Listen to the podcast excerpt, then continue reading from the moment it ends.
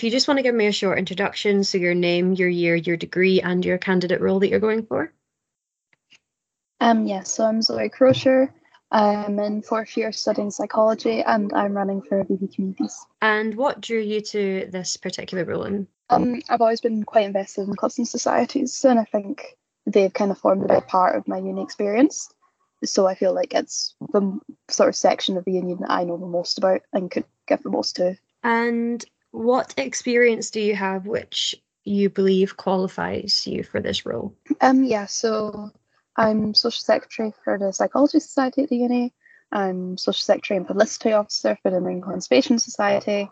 Um, last year, I ran in the elections and was elected health and wellbeing officer. So obviously that makes it gives me experience actually within the union, kind of running with like executive committees and that kind of thing. And I've also worked with um, various sort of vulnerable people and charities outside of uni as well. What are some of examples of events or policies you have implemented?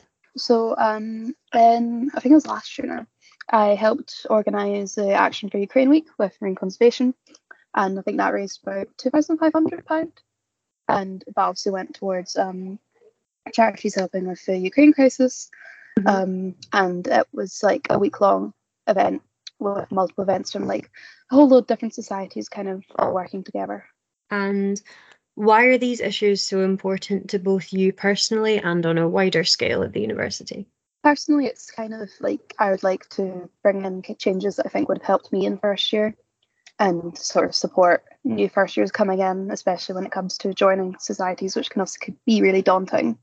And on a wider scale, I think the union just has a lot of work to do when it comes to making societies more accessible and making the union as a whole seem sort of less scary to like a first year coming in. What is your ultimate goal with this role and the areas that you have highlighted? So, big one for me is supporting students. So, um, in manifesto, I mentioned student sex workers, student parents, um, student loneliness in general. I mean, obviously, student suicide rate here is very high, and that's kind of something I would like to tackle because it has affected me personally.